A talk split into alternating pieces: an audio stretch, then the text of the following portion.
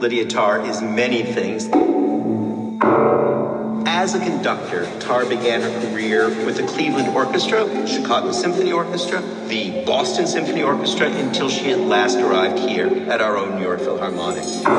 In 2013, Berlin elected Tár as its principal conductor, and she's remained there ever since.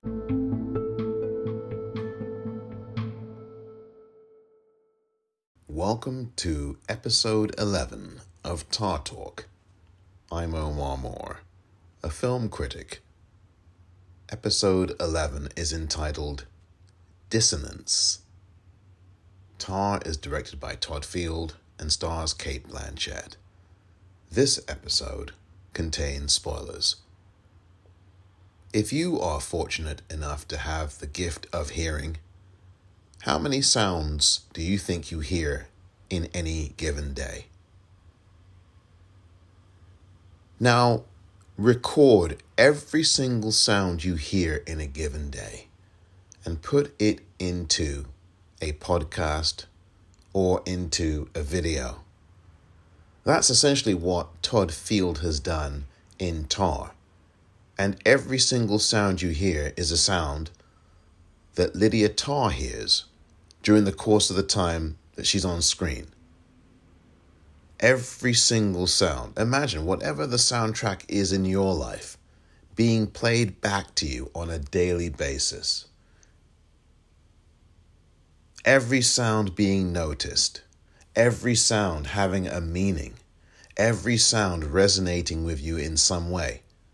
And yet we go through our lives every day, hearing sounds, sometimes disregarding sounds, sometimes running away from sounds, sometimes plugging our ears from sounds. Sounds that may be unpleasant, sounds that may be very harsh. Lydia Tár doesn't have that option. In fact, she suffers from something called misophonia, which is extreme sensitivity to sounds. Yet she is a creator, and she is someone in the creative process as a conductor and a composer who relies on sound, who relies on hearing and interpreting.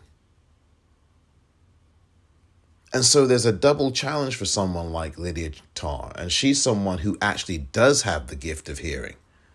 But that gift of hearing is a curse. And in this film, there is so much sound, so much dissonance, competing sounds, competing narratives, competing soundtracks.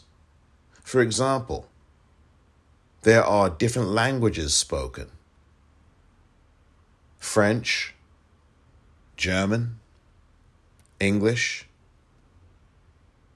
There are different subtitles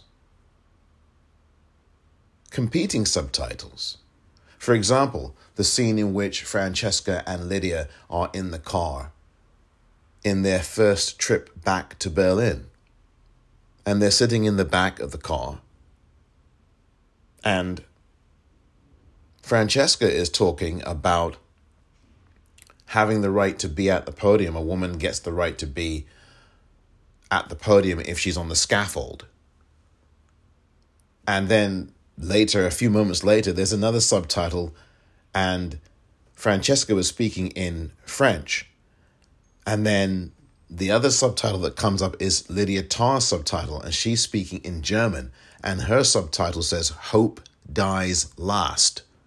And that is in response to what Francesca says about Krista Taylor. So there's these competing soundtracks competing languages. And also, technology is competing. We see the cell phone, we see text messages, we see email, we see Wikipedia. These languages, these mediums, all of these things create dissonance, competing narratives, competing tensions. We hear things we think we hear or maybe we don't hear them.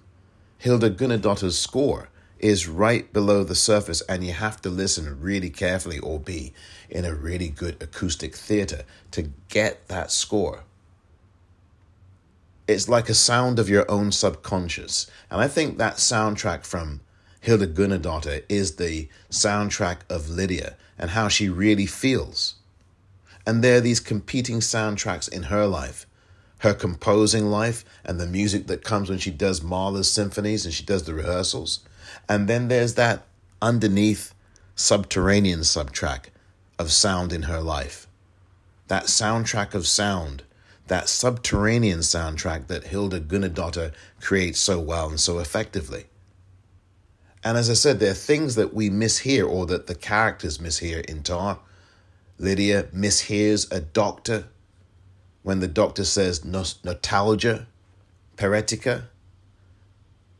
Lydia thinks that the doctor says nostalgia paretica. So there's this mishearing of sound.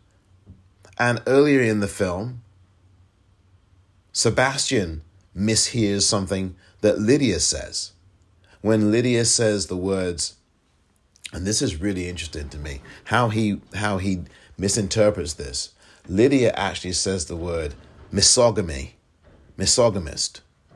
And Sebastian thinks she's saying misogynist, and he says, I'm not a misogynist. So there's this interesting confluence of misinterpretation and mishearing of sound.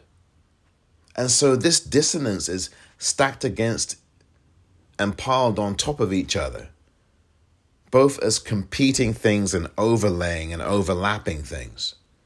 It's a fascinating movie unto itself. I think that Tár is the movie that you have to listen to more so than even watch. Because this film is about tuning in to a soundtrack, tuning in to a heartbeat, tuning in to people and their dispositions and their internal struggles. And I think that sound represents that very well in this film. I think the soundtrack of this film is about struggle, is about struggling to keep your equilibrium, struggling to keep yourself on balance, struggling to keep yourself coherent. And there's so many sounds that Lydia hears in this film a screaming female voice, a growl of some kind of animal that she sees in a tunnel, a noise that keeps humming through the night, a metronome. And these sounds represent a feeling. These sounds are clearly a character. But all of these things bump up against each other. And when you are a composer as talented and as brilliant as Lydia Tár is, you have to sort out which sound makes the best sense to you. You have to sort out which sound represents the feeling that you have, which sound evokes something in you, which sound is more likely to get you to create that next symphony that you are trying to create. It's a fascinating conundrum but all of it is very dissonant. All of these things are in constant conflict. That oral dissonance, A U R A L, is something that has fascinated me for a long time about this film. And there's even dissonance within the music that you're hearing. Sometimes you will hear an Icaro, as you did at the beginning of the film, by Elisa Vargas Fernandez. Then you will hear Mahler's music. Then you will hear Count Basie with jazz, slower tempo. Then you will hear Al Kay and New Trombone Collective, slower tempo. And then you'll hear Mahler again. Then you'll hear Leonard Bernstein. It's just fascinating. The universe of sound, when you really listen and clue into sound, It's incredible how much you hear. And perhaps, if you're so fortunate, you hear more than you will ever see. Episode 12 is on the horizon.